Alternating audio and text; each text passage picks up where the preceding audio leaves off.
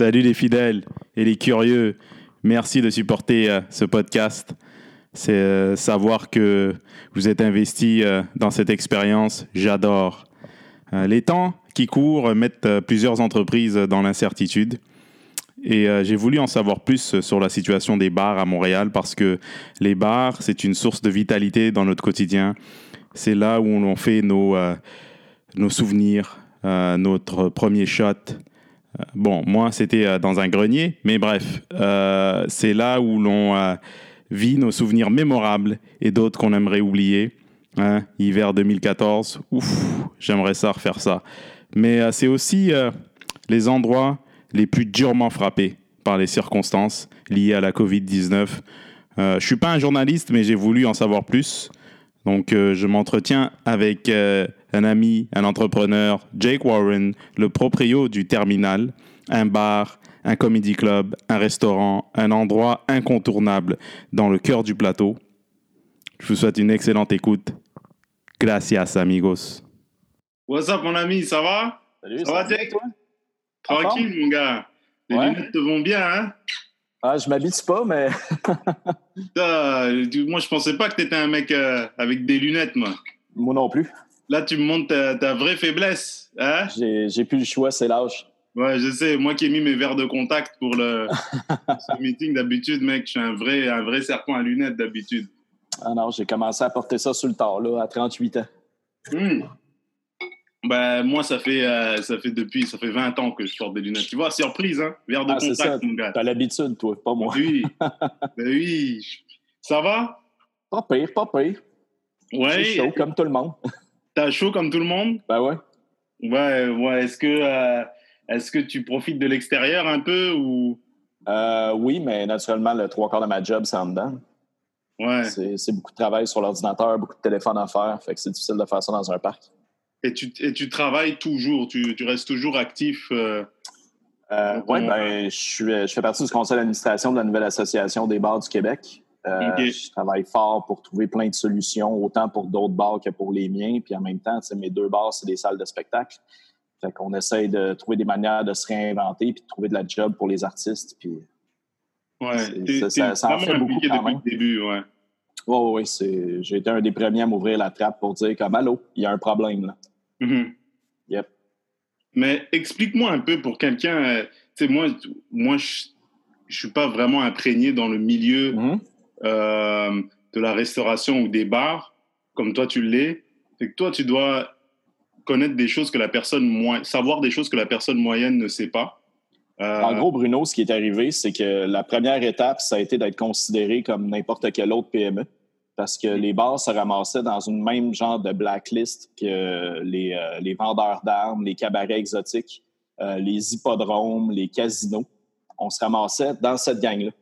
Tandis que nous, on était comme, non, non, on est quand même des business legit, on paye nos permis, c'est vous nous donnez la permission d'opérer. Fait que pourquoi qu'on se ramasse sur des listes qui nous donnent pas accès à des programmes de la BDC, de, d'investissement Québec? Euh, trucs-là? Excuse-moi de t'interrompre, Jake, juste, juste pour Ouais. dire euh, au monde qui nous écoute, euh, juste pour leur expliquer que là, on parle des programmes d'aide du gouvernement fédéral euh, Exactement. qui concerne les entreprises dans, le, dans cette atmosphère de coronavirus. C'est ça, non? Ah, c'est même sans le coronavirus, on n'était pas plus accessible.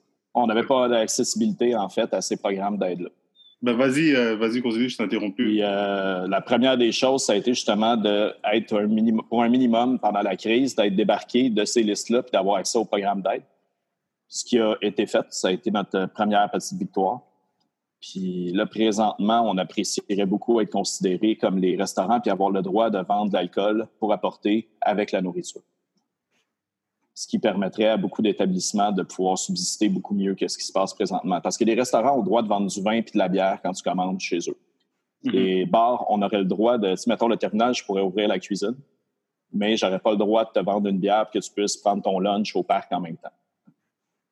Et pourquoi? Parce que vous n'êtes pas considéré comme un restaurant?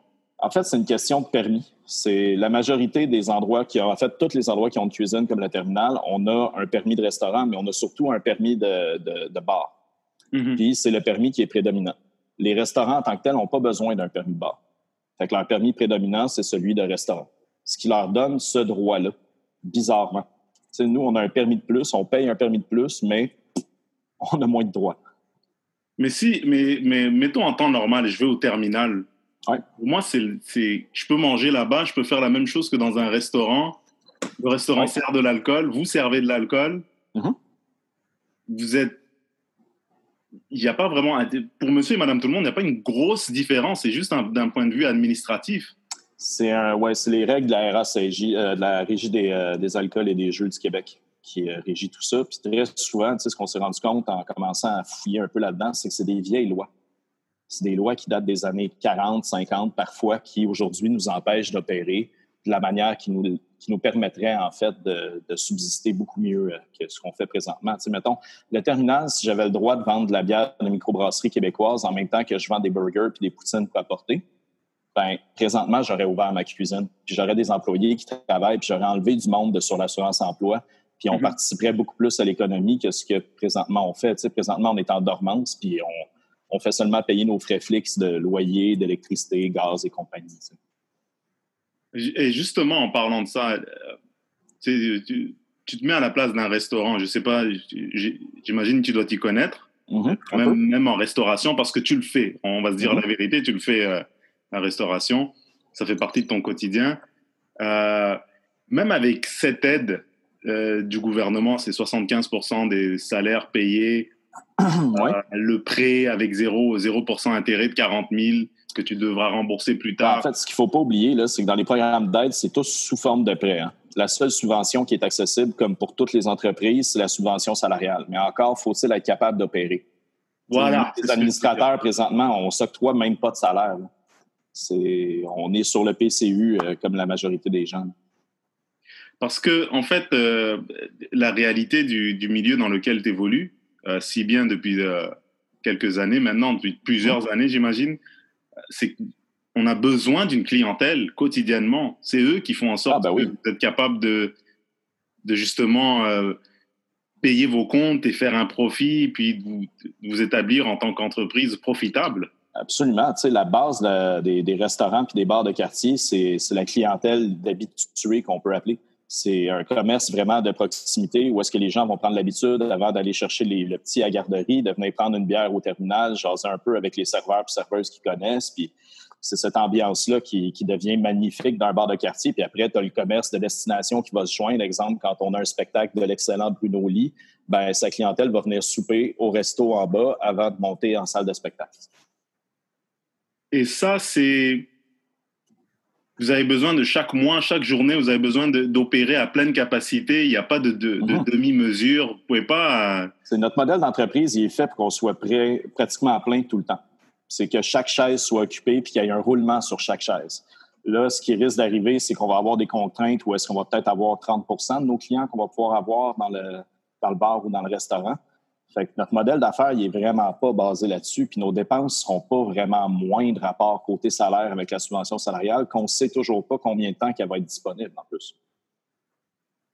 OK. Fait que, mettons, le terminal, euh, je vais faire des chiffres fictifs. Là, mettons, le terminal par mois, ça coûte 20 000 euh, opéré. Ce qui est vraiment des chiffres fall ball, là, je te dis n'importe quoi. Là. Mais mettons, le terminal opéré, ça coûte 20 000 en loyer, salaire, blablabla, name it, fournisseur, là, qui est mais le chiffre il est à peu près dix fois ça, je te dirais. mais euh, si on n'a pas au moins 20 000 qui rentrent côté, euh, côté vente, on mhm. est en dessous. Sauf que là, si on a accès à seulement 30% de notre salle, on va faire 30% de ces 20 000-là. Donc, systématiquement, on va, être, euh, on va être dans le négatif. On appelle ça la clé dans la porte, en fait. Pour plusieurs, ça va être le cas, mais en même temps, il n'y a pas grand monde qui est, euh, qui est dans l'industrie des bars et des restaurants pour, euh, pour faire du gros cash. On est pas mal plus une gang de passionnés puis des tripeux de, de, voir fleurir ces petits commerces-là que des, des, des magnats de, la finance. Oui, j'imagine, il faut beaucoup de passion pour. Euh, c'est non-stop, C'est non-stop. Ah ouais, il faut être un peu fou. Mais c'est une belle folie. C'est un des trucs que je trouve le fun de côtoyer présentement pendant la crise. Plein de, plein de mes collègues qui sont dans la même situation, qui ont à peu près les mêmes expertises que moi. C'est, on est tous dans le même bateau, on vit pratiquement tous la même, les mêmes problématiques pendant la crise. Et on envisage vivre les mêmes problèmes aussi après la crise, d'où le regroupement de la nouvelle Association des bars du Québec. Et quels sont les, les, si je peux me permettre, quels sont les, Mhm. progrès, les problèmes que tu envisages, euh, euh, les, problèmes qu'il va y avoir mais, en 2021, mettons, à, à, court terme, après la remise. euh, C'est tellement difficile à dire. On ne sait pas s'il va y avoir un vaccin. On ne sait pas, euh, on on va être rendu où en 2021. Moi, c'est sûr, je ne m'attends pas à ce qu'on puisse faire de spectacle devant client, euh, devant public avant 2021. Ça, c'est. J'ai Oh, comme fait la paix avec ça. Ouais, je m'excuse. Mais en même temps, tu sais, j'ai pas la science absolue là-dessus. Là. Mais tu sais, peut-être que je suis pas en train complètement de me champ. choquer. Je le savais déjà. Ouais. Je le savais. On en s'en doute pas mal, ouais. C'est- Là, ça fait des, des semaines présentement que je planche pour voir comment va à bouteille et comment au Terminal Comedy Club, on va pouvoir trouver une manière de donner du travail ou donner la chance à des, euh, des artistes de travailler. On, étudie plein de possibilités par rapport au virtuel, par rapport à plein de trucs. Euh, C'est c'est un peu un casse-tête parce qu'on n'est tous pas calés là-dedans. N'importe qui, autant des deux côtés, de, de derrière la scène que sur la scène, on n'est pas habitué à ça. On est habitué de faire du live, on est habitué de- d'avoir le public, d'avoir cette odeur-là, cette présence-là qui, qui aide les artistes à fonctionner, puis qui aide les établissements à vivre aussi. Là, ça, ça devient une autre problématique. Puis de quelle manière le faire? Je- on se pose énormément de questions, on fait beaucoup de tests. Ça va être, euh, ça risque d'être des, des investissements quand même assez substantiels côté caméra, côté. euh, mais je suis persuadé qu'on va arriver avec des trucs bien mal faits. Oui, parce qu'en en fait, on entend, ce, on entend le, euh, la phrase euh, courante en ce moment qui est de se réinventer, qui est de, qui est de se réinventer. Mais se réinventer, c'est pas évident. Ben, toi, puis moi, c'est de la grosse bullshit. Là. Se Ouais. réinventer, là, excuse-moi, c'est fuck off. Là. Ouais. On- tu sais, Ouais. Je veux dire, je pense que les artistes essayent continuellement de se réinventer de toute manière. Là, c'est le médium qu'il faut réinventer. Puis autant l'artiste que, en, en fait, autant le créateur que la personne qui va consommer cet art-là est pas habitué à ces plateformes-là. Puis d'une certaine manière, je veux pas non plus qu'on s'habitue à ces plateformes-là. Je Mhm. suis d'accord que ça peut être le temps de survivre à la crise, le temps de faire un divertissement aussi pendant que les gens en ont besoin, mais il faut pas s'habituer à ça. Faut, je me dis, si on se ramasse avec une génération de, de jeunes euh, consommateurs d'art qui ont appris avec leur ordinateur à consommer de l'humour, comment ils vont se sentir quand ils vont voir un show sur scène? Est-ce qu'ils vont avoir le réflexe de sortir pour aller voir ces shows-là? Puis ça, si on parle de problèmes que ça va être... euh, qui est- ça va être des répercussions qu'il va avoir à très, très, très long terme. Sur comment remplir les salles après ça, ça va être un autre combat. Donc, d'après toi, on est, on est en train d'habituer euh, le consommateur à, à- à- à une autre manière de consommer. Je pense qu'on n'est pas en train de les habituer, c'est qu'on essaie de trouver des offres différentes que ce qu'ils sont habitués. Ma crainte, c'est qu'il y en ait certains qui sont- qui s'habituent à ça. OK. Sais, même affaire pour les clients de bar, hein, c'est super le fun, les, euh, les livraisons qu'ils reçoivent à la maison. Tu as le goût de manger tel burger de telle place que tu aimes, ben, à cause de la crise, ils vont te le livrer. Puis là, tu vas pouvoir le manger dans le confort de chez vous. Est-ce que ces habitudes-là, au-delà de la crainte de- de- d'être avec d'autres gens puis de pouvoir contacter n'importe quel virus, parce que ça risque d'être une mode pendant un certain temps, je pense, d'avoir peur de pogner le rhume Mm. ou de pogner quelque chose de sérieux aussi. Euh, je me rappelle plus ce que je disais, Bruno. Ah ouais, que les clients pourraient s'habituer à ça, à juste consommer dans le confort de chez eux, autant l'art que les, les produits de consommation comme la nourriture ou l'alcool. Mais tu sais quoi, Jake, pour te rassurer, je, je, pense, je ne pense pas, parce qu'il y a trop de, de beaux souvenirs qui sont construits dans un endroit euh, comme les bars, la restauration, où tu y vas physiquement. Il n'y a rien qui pourra Mhm. remplacer ça. Je je veux dire, c'est- comme prendre une douche, là. Tous les gens en auront besoin. On a besoin. Moi, je me rappelle mon premier, euh, mon premier, mon premier rendez-vous, ma première date, c'était avec ma blonde. euh, euh, au Dieu du ciel. Je me Ouais. souviens de cet endroit-là parce qu'on est, on est allé, on a consommé là-bas de, la- de la bonne bière. je me souviens des moments que j'ai passés au terminal et, et bien d'autres endroits, de bien, bien d'autres restos, bien d'autres bars. Je pense pas qu'on pourra remplacer l'élément émotionnel euh, qu'apporte ce genre d'expérience. Moi, mon point, c'est plus par rapport aux jeunes qui vivent ça présentement et qui seraient à l'âge de commencer à sortir d'un bar. Cette habitude-là n'aura pas été créée. Je sais pas si tu me suis. J'ai comme une Ouais, crainte qu'on va perdre. On va de- peut-être jumper Quelqu'un de 2-3 20 ans. ans, de- de 21 ans, 20 23 ans? Ouais, mettons de 17 à 20 ans. Ouais, mais toi, toi, ce qui t'intéresse, c'est le monde avec euh, des boulots, de- du monde avec des, et les mondes, le monde de 30 ans. Ah et non, moi, c'est tout le monde qui m'intéresse. Tout le monde, que tu aies 18 ans ou que tu aies 60 ans, tu es, le bienvenu dans mes commerces. Il ne faut pas discriminer la clientèle, c'est vrai. Mais je, te dis juste, au, pire, là, le, mm-hmm. monde qui vont consommer euh, trois ou quatre fois semaine, c'est du monde qui sont des jeunes professionnels, qui ont fini leurs études, tu vois, ils sont pas... Ils, ils ont été habitués. Je pas, je suis pas d'accord avec toi. Il me semble j'en vois beaucoup des, des, kids vraiment le fun qui ont entre 18 et 25 ans, qui ont des... Euh, qui font des salaires euh, de, de, de, de stage, là, des salaires de personnes aux études, tout le kit, puis ils, sont heureux de venir, ils sont heureux de venir dépenser dans des bars, puis souvent, ils vont même dépenser plus dans les bars que les jeunes professionnels de 35 ans. OK, ouais, ben, même, euh, même les personnes Quotidiennement, tu l'as vu. ah, non, des fois, c'est surprenant. C'est... mettons, euh, il y a des spectacles au verre bouteille où est-ce que c'est vraiment régulier, où est-ce qu'on va avoir des gens de 50, 55 ans qui sont fouille-moi comment ont appris que tel band ou tel artiste allait jouer. Ils viennent, c'est souvent ceux qui vont consommer le plus. Ils sortent moins souvent, mais quand ils sortent, c'est de la qualité. OK.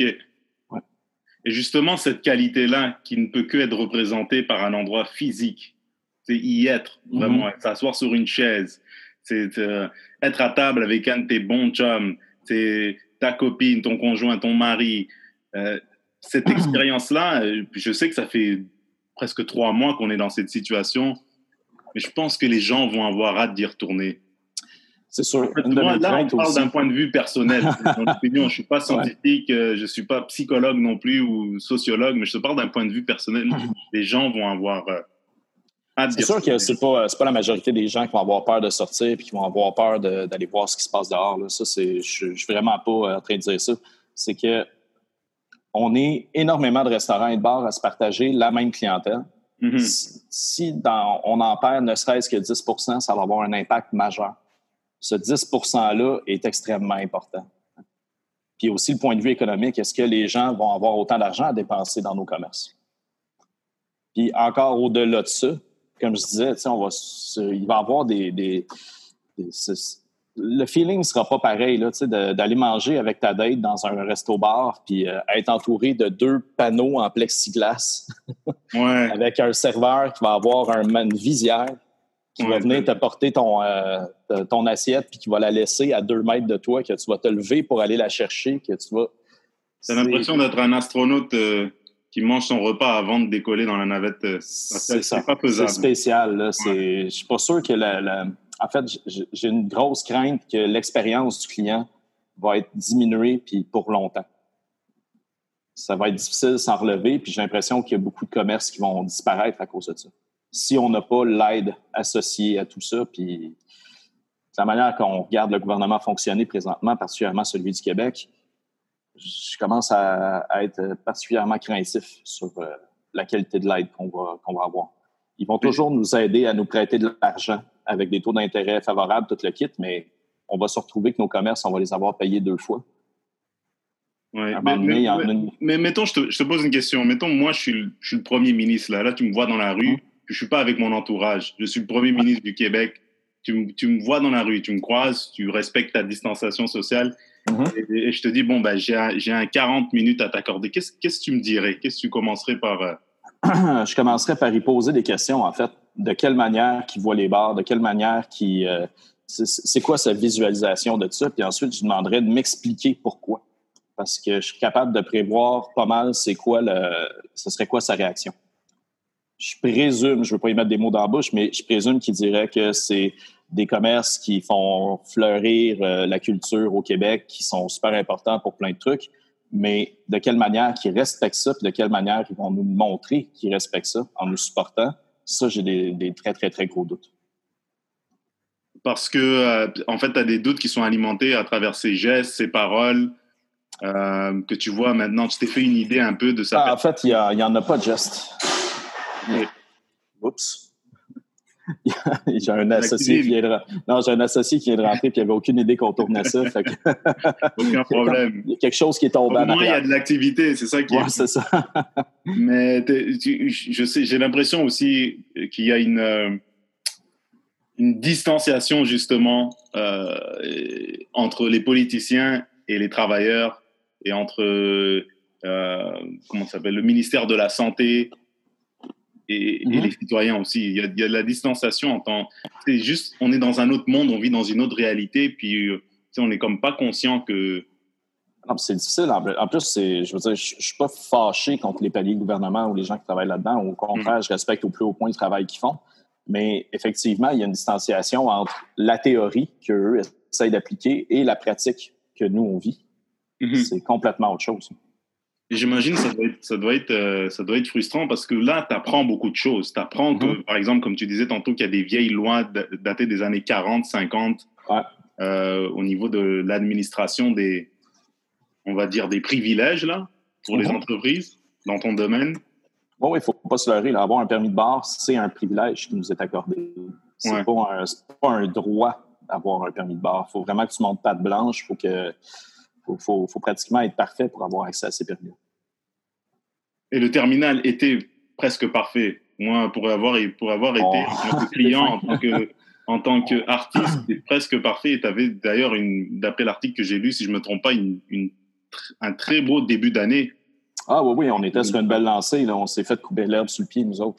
On perdait probablement les trois, euh, les trois plus gros mois de notre existence, les trois plus gros mois côté chiffre d'affaires en cinq ans. Mm-hmm. On s'enlignait vraiment vers quelque chose de le fun. En plus, le Terminal Comedy Club venait de fêter ses un an, la veille du confinement. Puis euh, le, Comedy Club aussi était sur une belle aire d'aller. Tu sais quoi, je, je le sentais aussi. Mhm. Les samedis, ça commençait à être plein. Les vendredis, ça commençait. Il commençait ah vraiment à avoir quelque chose de magique. Qui ah était ah oui, il se passait de belles choses. ouais. Et tu sentais qu'il y avait quelque chose de, de sans précédent qui commençait à, à, prendre, à prendre fruit dans ce quartier-là. Tu sais. Exact. Puis en plus, on commençait à avoir notre propre identité. Tu sais, on arrêtait de se comparer aux autres salles comme le Bordel ou le Comedy tous ces trucs-là. On faisait vraiment notre truc, puis on avait notre range qui était vraiment le fun à avoir. Puis, je veux dire, dès qu'on va avoir le droit de recommencer, je suis confiant qu'on va, on va retrouver cette, cet équilibre-là que je trouvais magnifique. Oui, et peut-être même euh, en, en s'appuyant sur l'enthousiasme des gens qui n'en auront pas eu pendant trois mois, ce genre de divertissement, ce mm-hmm. genre de, d'expérience, on va dire. Mais toi, d'après toi, qu'est-ce, ça va prendre quoi comme entreprise? Quel genre d'entreprise euh, dans ton domaine va s'en sortir après cette pandémie? Quel genre de, de bar, quel genre de... C'est vraiment difficile à dire. D'après moi, euh, les, les, commerces qui ont déjà une bonne base de clientèle qui leur était fidèle risquent d'être euh, très importants là-dedans, qui vont continuer à consommer dans ces endroits-là parce qu'ils ne veulent pas les voir disparaître. Euh, où est-ce que ça devient inquiétant? C'est pour les nouveaux commerces. Mettons un bar que ça fait juste un an qui est ouvert qui n'a pas sa clientèle de base, réouvrir ou subsister d'ici là, ça va être extrêmement difficile. et en plus, on, va être, on va se le dire là, franchement, même sans pandémie, c'est difficile d'opérer. Ah oui, c'est sûr. C'est sûr, là, je pense qu'il n'y a plus beaucoup de monde qui pense que les propriétaires de, de, de bars, on est riches puis qu'on roule sur l'art, tout le kit. Ce n'est pas, euh, pas un commerce qui est extrêmement profitable. C'est comme je te disais tantôt, il faut être un peu fou, il faut être passionné pour être là-dedans parce que sinon, euh, tu ne survivras pas. Non, ben, je, ben, écoute, la, passion euh, dans ce milieu-là, j'en doute pas. Moi, c'est en tout cas quand je parle du terminal, la passion, elle, est là. Elle est là euh, au niveau de la gestion, elle est là au niveau de juste des idées qui sont développées, tu sais, comme le mm-hmm. Terminal Comedy Club. Ça, c'était très très audacieux. Et puis, tu sais, tranquillement, pas ah, C'était audacieux, puis je suis chanceux. J'ai des partenaires en or qui, ont, euh, qui me suivent dans mes idées de fou aussi. c'est pas moi qui ai fait ça tout seul. Là. Ça me prenait du monde qui, euh, qui allait dire OK, oui, on va le faire, Jake. Et est-ce que tu, tu, tu, gardes des outils? Présentement? Tu es en train de développer des outils que tu vas pouvoir utiliser pour plus tard en termes, j'imagine, bon, tu dois t'y connaître ben, c'est sûr que j'ai des idées un peu folles, comme euh, en fait que la situation me permet d'avoir des idées un petit peu folles parce que j'ai tout le temps la hamster qui roule. Je me dis oui, il y aurait peut-être moyen d'utiliser, exemple, la salle du Terminal Comedy Club comme un studio de captation, même quand on va pouvoir recommencer à faire des spectacles. Peut-être avoir des, euh, des associations avec euh, des postes de télévision ou des, des, des, des, je sais pas comment on appelle ça, mais mettons le audio de, de Radio Cannes, qui est comme une centrale de podcast, tous ces trucs-là. Oui, il y a plein de trucs qui, qui, qui me passent en tête de qu'est-ce qu'on pourrait faire pour augmenter la plage d'opération du Terminal Comedy Club une fois que la crise va être finie. Oui. Ça fait qu'il y a, il y a quand même de bonnes choses dans tout ça. C'est que c'est que c'est difficile, Oui. c'est sûr, mais, mais tu penses à, à, à développer justement ton arsenal pour être là à, à long terme, pour faire face à tu sais, plusieurs imprévus s'il y a lieu. Euh, Ben, une des missions importantes du Terminal Comedy Club, c'est de, de promouvoir la relève en humour. C'est Oui. plus on est capable de leur donner des outils. C'est, je trouve qu'il y a tout le temps une relation donnant-donnant avec les artistes. Plus tu leur en donnes, plus ils t'en donnent. C'est plus ils voient que tu travailles pour eux, plus ils vont t'aider à faire fleurir ton commerce et tout. Puis je me dis que si on leur donne plein, plein, plein, plein d'outils, si on leur donne plus de jouets, ça peut leur faciliter euh, leur processus créatif pour arriver à leur fin, surtout si nos outils sont professionnels. mhm. Sais, on a vu beaucoup de lives sur Instagram que le matériel en tant que tel était bon, c'est le moyen de diffuser qui est moins agréable.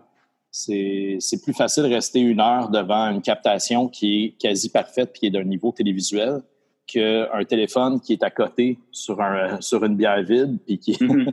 que ton Ouais. éclairage est tout croche puis que, tu sais, Ouais. à un moment donné, whoop, le téléphone tombe puis on en a vu de toutes les sortes là, avec... euh, euh, euh, Avec ben, en fait, depuis la pandémie, exactement. Autant qu'il y en a qui l'ont très bien fait, mais je pense qu'il y aurait eu tout à gagner que le niveau de captation soit professionnel. Ouais, tu, tu, tu sais, se, se réinventer dans, dans ces circonstances, il y en a que, bon, ils l'ont toujours fait, ils ont toujours fait des captations euh, web, ils ont toujours fait des, Mhm. des lives plus ou moins. Là, ça se fait encore plus parce qu'ils peuvent pas faire de spectacle. Mais il y en a qui, qui, qui ont une facilité là-dedans et que ces circonstances leur en sont favorables. Tu vois, parce qu'ils Ah, ben oui, c'est sûr. Puis il y en a d'autres, quand ils entendent comme, comme moi, quand j'entends, ah oui, il faut se réinventer. Mhm. Euh, oui, puis non. tu sais, co- comment tu vas faire pour réinventer le stand-up d'humour? Tu sais, c'est pas avoir quelqu'un devant toi qui rit ou qui rit pas ou qui te regarde ou qui te juge. Ça, Mhm. c'est une expérience que tu peux pas répliquer, tu peux pas réinventer. Tu peux pas sortir, tu peux pas euh, réinventer une plateforme où tu auras Puis, tu sais, une des preuves de ça, Bruno, toutes les, euh, toutes les captations de numéros qui sont faites euh, pour la télévision, pour les Netflix de ce monde, ces trucs-là, c'est tout le temps devant le public. Ouais. On a besoin de ce passage-là, que le, que- que- qu'il se passe tout le temps quelque chose entre l'artiste qui est sur scène et le public qui est là pour profiter de ce moment-là. C'est, ça prend une réponse. Fait que de comment le faire devant une salle vide, puis simplement devant une caméra, ça va être euh, toute une job. Là. Ben, c'est ça, c'est toute une job. euh, c'est aussi, je, je trouve ça dommage aussi pour le. Ben, pas, ben, c'est mieux que rien en ce moment. Ça, c'est sûr et certain. Mais je trouve ça dommage pour le vrai consommateur d'humour, tu sais, le vrai amateur d'humour qui, qui n'attend que ça, sais. Mhm. Puis, Définitivement. Moi, sais, un des trucs, euh, c'est- avant même le Comedy Club, on avait les jeux de stand-up avec Arnaud, puis euh, on a une pas pire base du, euh, de, de clientèle du Comedy Club qui, qui venait déjà au jeu de stand-up dans le temps. Puis, veut, veut pas, après trois, quatre ans, tu commences à les reconnaître, puis euh, ils jasent un peu plus. Un des commentaires que j'apprécie le plus, c'est quand on me dit comme ah, ça, c'est cool. Cet humoriste-là, je l'ai vu quand il commençait il y a trois ans. Puis là, aujourd'hui, j'ouvre ma TV, sa face est partout. Mais ça fait trois ans et demi que je le vois au moins une fois, trois, quatre mois chez vous. C'est tout le temps un bonheur. Puis de- surtout, je pense que la fierté des- du client de voir les artistes s'améliorer et Mhm. se développer. Ce que je trouve très, très le fun du Terminal Comedy Club, justement, dans la promotion de. de, de, de- voyons. Je l'ai dit super bien tantôt. en plus. Euh, la promotion des artistes émergents, voilà. Oui, exactement. Et puis, je je pense aussi, euh, le client, il te dit ça parce qu'il a une fierté aussi, parce qu'il a, il a l'impression d'investir là-dedans. Tu sais. Il vient, Ah, chez vous, il paye son billet, il paye ses bières, il paye Mhm. sa bouffe. Il a l'impression d'avoir investi, d'avoir pris part à l'évolution Ah, de. Le client participe énormément au succès d'un endroit. Moi, que je ce soit un restaurant, que ce soit un bar, que ce soit un magasin de chaussures. Ouais. C'est euh, la participation du client est primordiale pour le succès. Ouais. Mais je me dis, tant qu'il n'y a pas de... Et, et puis ça, les gens... euh, ça, c'est mon côté un peu euh, capitaliste qui dit ça. Mhm. mon côté à moi personnel. Je me dis, à long terme, on, on fait quoi s'il n'y a pas de vaccin, tu sais? Je veux dire, qu'est-ce qu'est-ce qu'on fait s'il n'y a pas de vaccin? Qu'est-ce qu'on va-tu empêcher? Parce que là, il y a un autre, il y a un autre problème qui va se créer, le, le stress des gens, le Mhm. stress des entrepreneurs, le stress des, pas juste des entrepreneurs, mais de monsieur et madame tout le monde. Je, je pense pas qu'on est fait pour rester, euh, confinés, avoir nos mouvements limités, contrôlés, des questions qui nous sont posées. Habitez-vous ensemble? Avez-vous voyagé? Avez-vous des symptômes? On, on, prend tellement nos libertés pour acquis, je le sais là, mais en même temps, c'est tellement important parce qu'on peut les permettre de prendre, on peut se permettre de les prendre pour acquis. On n'y pense même pas. Ben, je me dis qu'on va avoir cette réponse-là quand même assez rapidement. C'est, on continue à déconfiner, puis je veux dire, tous les experts le disent, il va y avoir une deuxième vague quelque part au mois de juillet ou au mois d'août. Puis on va voir à quel point on va avoir appris en aussi peu de temps à vivre avec cette cochonnerie-là qui circule. C'est, est-ce qu'il va y avoir éventuellement une troisième vague? Est-ce qu'on va être obligé de reconfiner? Je pense pas. C'est, c'est sûrement juste une stratégie pour nous apprendre à vivre avec la cochonnerie. De quelle manière on va être capable de fonctionner avec? Puis si, on s'entend, là, ce serait, ce serait vraiment impossible, en tout cas inconcevable tant qu'à moi qu'il n'y ait pas de solution, au moins des antiviraux peut-être pas nécessairement un vaccin, mais au moins d'apaiser les symptômes de, la maladie. C'est sûr que ça va devenir moins pire. puis je veux dire, je veux pas dire n'importe quoi. Je travaille pas pour la santé publique, Je n'ai aucune qualification là-dedans. C'est sûr que je lis beaucoup là-dessus, un peu comme tout le monde. Je, suis un, mon petit expert de salon. Mais je serais très, très, très surpris que ce soit. En fait, que ça reste au point fixe aussi longtemps. Ça, ça se peut juste pas dans ma tête. L'être humain n'est pas capable de vivre ça. Puis ça, se peut pas. On se regarde dans, une situation, on Les États-Unis, en Géorgie, ils ont, l'ont carrément ignoré. Ils l'ont ignoré, puis le gouverneur, il a fait, bah, écoutez, euh, on, va reprendre la vie comme c'était avant, puis c'est tout, tu sais. Ben, je considère pas que c'est plus intelligent. Je pense que de, j'aime bien la manière qu'on a travaillé au Québec. Je pense, je le vois un peu comme si on avait Brace for Impact. Ouais. Puis après ça, pouf, on va s'en remettre tranquillement et tout. Mais qu'est-ce que ça aurait été si on n'avait rien fait? Ich, pas sûr ça aurait été beau. Oui, ça aurait été. Ça aurait été euh, ben, le système de santé aurait été complètement débordé. Il y a des gens qu'on aurait pu sauver qu'à cause du débordement dans le système de santé, on n'aurait pas pu. On aurait manqué de médicaments, on aurait manqué de plein d'affaires. Il fallait se préparer, puis il fallait vraiment. Parce que tu parlais des États-Unis, ça n'a aucun sens. Là. Ils sont rendus à quoi? Un million de morts? Euh, maintenant, ils sont rendus à plusieurs millions. Ils sont rendus à plus d'un million de, de contaminés. OK. Et plus de 100 000 morts. OK, mais à quel endroit ça devient acceptable, 120 000 morts? C'est énorme. on a même une question éthique à se poser. 100 000, c'est parce que tu sais, je, parlais du capitaliste en moi, mm-hmm. mais je, pense que ce qu'on oublie des Américains, c'est que, puis là je généralise, c'est que le, le profit est très important, le profit et la liberté est très important pour eux. Ah ben oui, c'est l'American Dream. Ben oui. C'est ça, c'est ça, c'est là, c'est d'où l'American Dream exactement, le profit. Oui, c'est le droit d'arriver au succès sauf si t'es noir.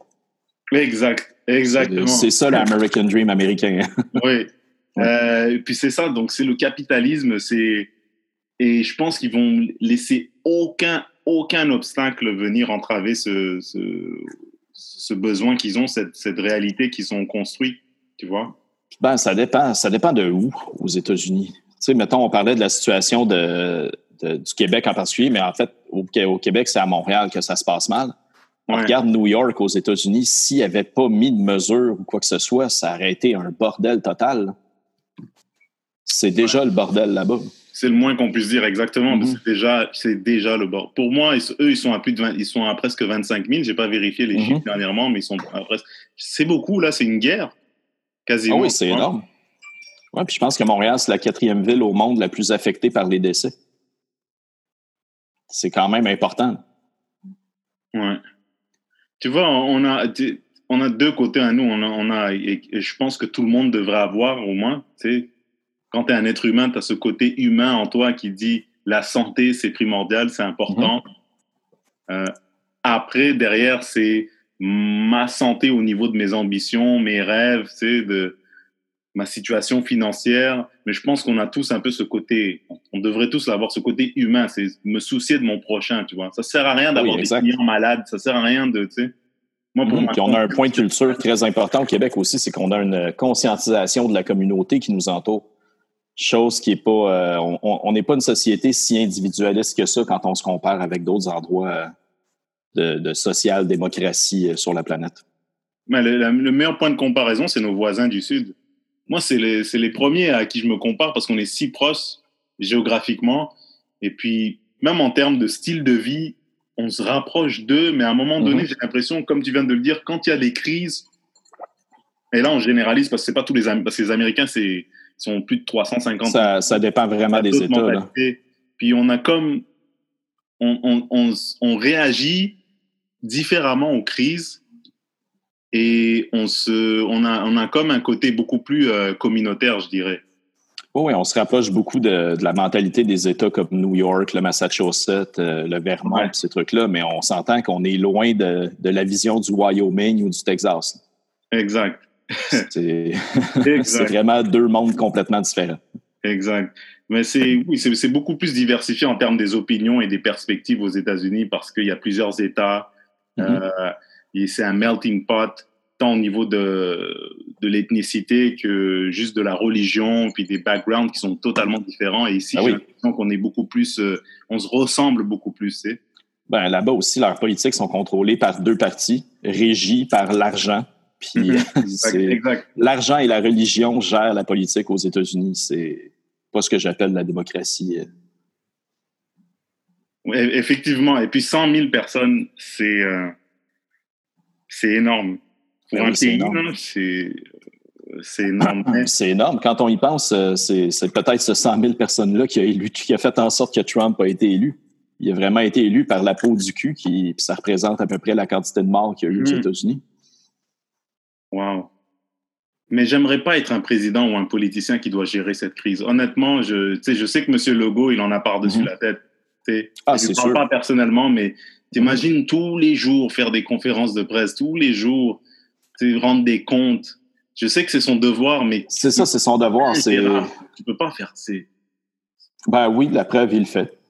Tant mieux. On saura dans dix ans s'il l'a bien fait ou s'il l'a mal fait, mais on n'a pas le choix. Ça prend quelqu'un pour le faire. Ça prend quelqu'un, plusieurs quelqu'un pour le faire.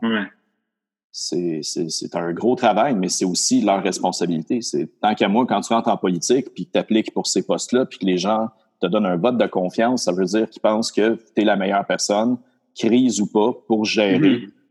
l'ensemble de, de ce qui se passe dans, dans, notre province. Effectivement, c'est pas juste être politicien pour les privilèges et pour, avoir des likes sur ta page Facebook. Tu dois être intègre, responsable.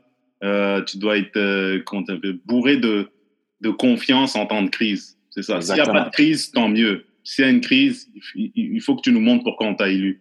C'est ça. Puis si tu nous chies dans la pelle, euh, c'est que tu étais un maudit fake. Là, on, ben, en fait, on parlait des États-Unis, Trump, on le voit là, que c'est une fraude. Ouais. C'est terrible. Il, il s'en lave les mains. Il a juste fait comme Ah non, moi, je vais laisser les, euh, les gouverneurs d'État. Je vous pèle tout ça. Parce que moi, j'ai des élections à gérer puis je veux pas être responsable de quoi que ce soit. Fait qu'arrangez-vous, même si vous n'êtes pas tous d'accord, je m'en fous. Euh, non, c'est. Au Québec, c'est à peu près comme si Legault avait fait comme Ah, ben regardez, à l'extérieur de Montréal, tout va bien. Fait qu'on mm-hmm. va se dire le, Montréal, ça sera plus le problème du Québec, ça va être le problème de Valérie Plante. Wow. C'est un peu ce qui arrive aux États-Unis. Exact. Mm-hmm. Mais toi, tu as, des amis, je sais que tu as un ami, Ralph Guide, qui est, à, qui, qui est en, en Gaspésie. Ralph? Euh, Raph, ah oui, Raph Guité. Oui, exactement. Lui, il a pas. Est-ce qu'il peut faire des livraisons? C'est quoi la réalité euh, Oui, lui, il fait de la livraison, mais je pense qu'il euh, lui a un permis de restaurant. Il a le droit de livrer du vin, mettons, avec les sushis et ces trucs-là. La dernière fois que j'ai parlé, il me disait que ça, ça roule, mais c'est pas comme si ça roulait. ça roule pas comme si son resto était ouvert. Lui, en plus, euh, Raph, il y a, beaucoup de, trucs de logement touristique et tout. Puis de quelle manière la, saison va se passer en Gaspésie? C'est une très, très bonne question.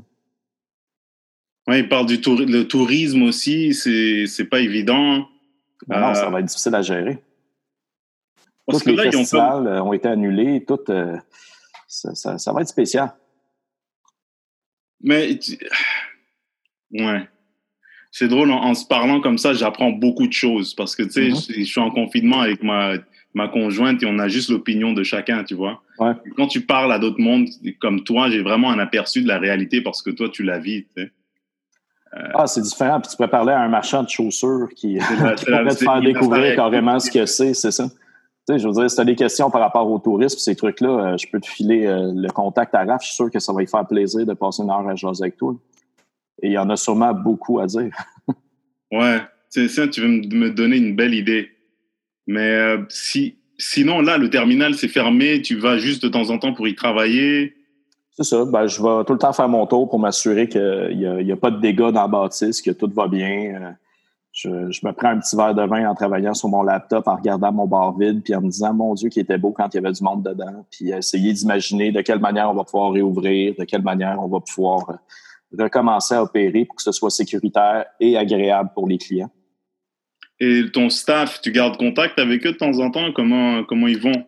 Oui, oui, oui, le plus possible, surtout au début. Là, je t'avoue que je serais dû pour les appeler un par un pour faire puis comment ça va, le kit. Mais en même temps, je me dis à quel point eux autres, ça leur tente que, même si je m'entends bien avec eux autres, je reste le patron. À quel point ça leur tente de passer 10 minutes au téléphone avec moi, c'est. Euh, ouais, bon, ils, ont, ils ont-tu vraiment le goût en confinement pendant qu'ils sont pas payés, pendant qu'ils sont pas. Euh, de parler au, à, ouais, à leur boss. C'est ça, tu sais, quand on, quand on s'est quitté, entre guillemets, à cause qu'on devait fermer euh, l'établissement, je pense qu'au euh, terminal puis au bouteille, on a été super clair avec nos employés que si jamais vous avez besoin d'aide pour quoi que ce soit, n'hésitez pas à nous appeler. Puis, je veux dire, il y en a qui c'est arrivé par rapport à des demandes d'assurance emploi ou des trucs comme ça. Puis, c'est, nous autres, c'est, un devoir d'appuyer nos employés, peu importe ce qui arrive. Surtout en période de crise comme ça, c'est ben, c'est la bonne chose à faire parce que les gens, en fait, ils, se souviennent de, de, comment ils ont été, euh, comment ils ont été épaulés quand les temps, les temps mhm. étaient difficiles. Ils s'en souviennent à long terme, tu vois.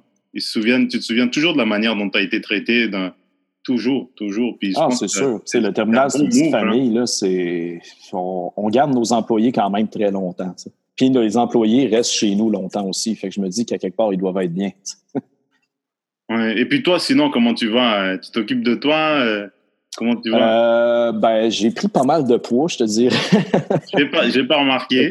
non, c'est ça, c'est pour ça que j'ai mis la caméra à cette hauteur-là. c'est pas si fait que là, je travaille un peu à perdre ce poids-là. Là, j'ai un vélo stationnaire à la maison, je recommence à m'entraîner tranquillement. Puis, euh, c'est, j'étais habitué de travailler beaucoup, beaucoup d'heures, de tout le temps être debout, tout le temps en train de bouger. Puis, le confinement, je t'avoue que le premier mois a été extrêmement difficile pour moi. Ouais, je suis pas quelqu'un qui vit à la maison. Je suis, euh, c'est bien, bien tough. Je suis pas quelqu'un qui s'entend super bien avec sa télé. Avec ta télé? Ouais. Ok, oui, mais toi, tu, me parais comme quelqu'un qui, est toujours sur le, qui est toujours en mouvement, qui fait toujours plein de choses en même temps. C'est ça. je suis heureux comme ça. à cinq choses en même temps, non? Oui. Oh, oui. Ouais. Puis c'est, je suis heureux comme ça. Je, suis heureux quand ça bouge. Là. une journée où est-ce que mon téléphone sonne pas parce qu'il n'y a pas... Euh, je dirais pas un problème, mais qu'il n'y ait pas une opportunité à quelque part ou qu'il n'y ait pas quelque chose qu'on a besoin de mon avis ou quelque chose qui, euh, moi, c'est une journée triste. Ouais, je peux comprendre ça. C'est, euh, mais c'est le, le, monde, euh, le monde qui ont besoin de régler des problèmes à chaque fois. De, ben, c'est pas rien que régler des problèmes, c'est faire évoluer des situations aussi, puis de tout le temps avoir des projets. C'est, moi, je suis quelqu'un de super fatigant. Mettons, au Comedy Club, j'ai tout le temps des idées de fou, puis mes partners sont là pour me retenir. C'est tout le temps comme Jake, calme-toi un petit peu. Même affaire avec le restaurant, même affaire avec le verre bouteille. C'est si c'était gang de moi, euh, on aurait agrandi, on aurait fait le coin de rue au grand complet, puis euh, on aurait acheté le parc en face, puis euh, bientôt j'achète la Cirque du Soleil, puis faut m'arrêter à quelque part. J'ai tout le temps. mais toi, le terminal, c'était-tu ton premier, ton, ton premier bar, premier en fait, moi, j'ai commencé comme doorman il y a très, très, très longtemps dans un bar obscur de la rue Ontario que je n'aimerais pas. Mm-hmm. Puis ensuite, je suis devenu barman sur Mont-Royal. J'ai travaillé des années au, euh, au boudoir, où est-ce que c'est vraiment là que j'ai appris les bases des bars et tout. Ils m'ont vraiment bien élevé parce que très honnêtement, quand j'ai commencé à travailler là, j'étais encore un petit Chris, si on peut dire. Ensuite, euh, je suis devenu gérant au terminal, directeur. Ensuite, le, le verre bouteille est rentré là-dedans, le terminal Comedy Club aussi. J'ai la chance de travailler avec, euh, avec Laurent, qui est juste là d'ailleurs, qui qui est avec le temps devenu mon mentor. Parce mm-hmm. qu'on n'a pas du tout la même expérience de restauration. Tu sais, moi, j'ai connu les bars qui n'avaient pas de cuisine, tout le kit. Laurent, c'est un, ancien propriétaire du euh, Continental. Il est propriétaire au Rouge-Gorge, au Royal des endroits qui sont beaucoup plus centrés sur le service puis l'expérience que le client va vivre que ce que moi j'étais habitué. fait que ça m'a fait beaucoup évoluer dans ma vision de, de la restauration, puis je leur, je leur remercie énormément pour ça. Je pense que j'aurais plafonné euh, très rapidement dans mon potentiel si j'avais pas eu quelqu'un pour, euh, pour ouvrir mes horizons là-dessus. Ouais, et puis je vois le résultat que ça a donné, hein, un, mm-hmm. vrai entrepreneur d'élite. Mais euh, juste, j'aimerais te poser une question. En 2020, maintenant, mettons, mm-hmm. on, on, nommait le, le la, la, nouvelle réalité là, de pandémie pour ouvrir un bar en ce moment en 2020 à Montréal. Euh, il faut, bon, de l'argent, bien sûr, mais il faut une idée originale et une idée qui va, il faut être persistant, il faut une idée qui va mmh. euh, te euh, différencier, en fait, pour ne pas que tu ressembles aux 150 mmh. autres bars dans ton quartier. Ben, en fait, à la base, c'est si tu avais comme projet d'ouvrir un bar, il faut que tu trouves un établissement qui a un permis de bar parce qu'il y en a que trois pratiquement plus. Ensuite, il faut que tu trouves un local qui fit pour un bar. Il mhm. faut que tu vérifies toutes les installations. Est-ce qu'il y a moyen de rentrer une chambre froide? À quel coût? Est-ce que il y a beaucoup, beaucoup de paramètres. Là, un bar, tu peux pas ouvrir ça en faisant comme Ah, je vais transformer cet appartement-là en bar. C'est mhm. pas quelque chose que tu peux faire, mais pas du tout. OK.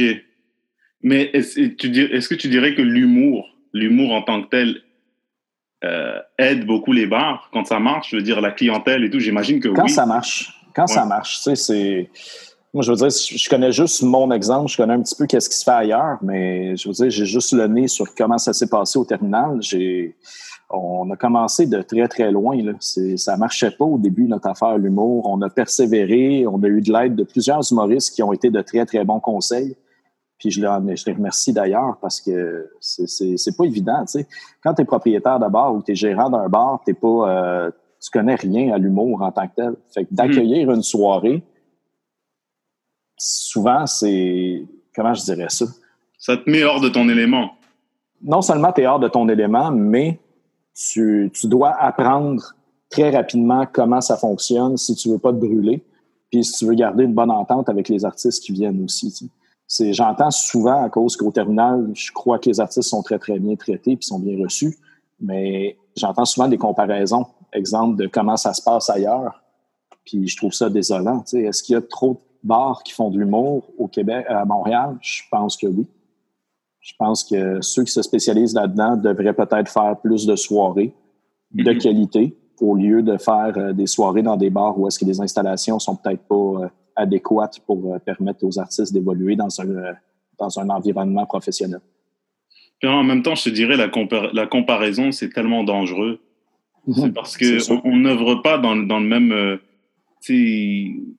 on fait pas attention aux nuances et on fait pas euh, attention au contexte quand on se compare souvent. C'est sûr. Et puis ça, c'est peut-être t'es pas dans le même quartier, t'as pas le même genre de clientèle, euh, tu commences pas ton mhm. projet à la même époque. Ah non, c'est sûr. T'as pas le même background, tout ça. Je trouve que se comparer euh, dans ce milieu-là, ça soit. Ah, en fait, dans tous les dans, dans tous les milieux, c'est dangereux. Jouer le jeu de la comparaison, c'est pas, euh, c'est il y a rarement un gagnant là-dedans c'est pas c'est pas rentable. Mhm. Euh, mais sinon, est-ce que tu as un truc qui s'en vient, un projet? Je sais que tu travailles sur d'autres. Euh, tu as des idées audiovisuelles euh, Non, j'ai vraiment l'intention de mettre beaucoup de temps dans l'association des bars. Je, trouve que c'est un projet qui est super important, puis je veux m'impliquer de plus en plus là-dedans. à part ça, non, côté projet, peut-être recommencer à jouer de la guitare. mais d'un point de vue.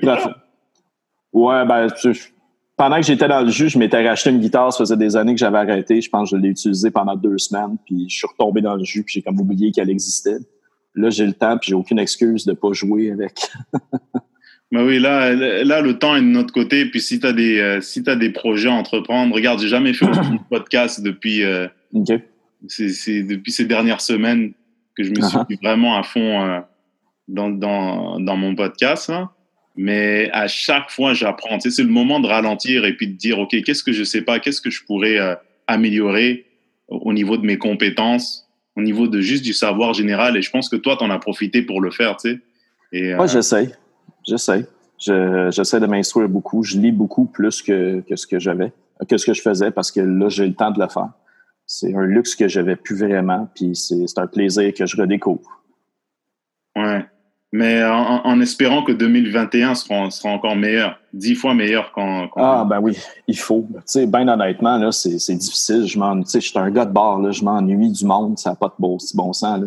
Je m'ennuie de prendre un coup avec des amis, je m'ennuie d'avoir des amis qui rentrent dans mon commerce à l'improviste que je suis même pas prévenu, puis ça fait cinq, six ans que je les ai pas vus. C'est les meilleures accolades qui existent. Puis, qu'est-ce que tu deviens? Tu as eu des enfants? Ah ouais, c'est c'est tous des trucs qui me manquent, mon staff, l'esprit de famille avec l'équipe, tout le kit, ça me manque énormément. L'odeur d'un show, la, mm-hmm. fébrilité 15 minutes avant le début du show, puis c'est toutes des choses qui... c'est un désastre pour moi de pas vivre ça pratiquement tous les jours. C'est la spontanéité qui te manque, euh, j'imagine aussi. Ouais, c'est bien dit. Le pouvoir d'avoir une idée, dire, en tout cas pour moi, là, d'avoir une idée, dire, waouh, je, l'ai mm fait, puis il n'y aura pas 12 000 barrières euh, euh, émises par des, circonstances que je ne peux pas contrôler. Exact. C'est une affaire que j'aimais beaucoup aussi, c'est contribuer à des projets d'artistes, puis de, de voir que même si c'est seulement pour ça, j'ai contribué à ce que le projet se fasse. C'est des petites fiertés que, qui, qui m'aidaient beaucoup à fonctionner, puis qui m'aidaient beaucoup à, comment je dirais, à vouloir évoluer ma manière de travailler, puis vouloir continuer à apprendre là-dessus, puis de devenir de plus en plus utile, puis que ça, ça serve encore mieux le terminal. Puis tu sais quoi, j'ai appris, euh, en fait, euh, je, je, le savais déjà un peu avant, mais mhm. maintenant, à travers notre, notre entretien, j'ai appris que être euh, propriétaire de bar, un directeur, un gérant ou, ou, un barman, peu importe, être dans ce milieu-là, c'est un vrai métier. Ah oui, c'est un, métier. Vrai métier. Puis je vais t'avouer un truc, moi, quand je grandis, quand, quand j'étais à l'école, quand j'étais au primaire, moi, j'ai fait mon primaire en France, hein, mhm. en majorité, et une partie de mon secondaire, ces métiers-là n'étaient pas, pas valorisés. Tu deviens un avocat, tu deviens mhm. un médecin, un comptable, tu vois, les, les trucs où tu portes des cravates et des nœuds papillons, puis tu, tu, manges du foie gras à, table, ça, c'est respectable. Mhm. Mais tout ce qui est travailler avec tes mains, euh, construire des affaires, euh, servir les gens, c'était pas vu comme des métiers. Et puis je pense qu'on s'est longtemps trompé, tu vois. Ben, je pense qu'on recommence à. En fait, c'est des métiers qui commencent à être reconnus différemment que ce qui était dans, dans les 15 dernières années.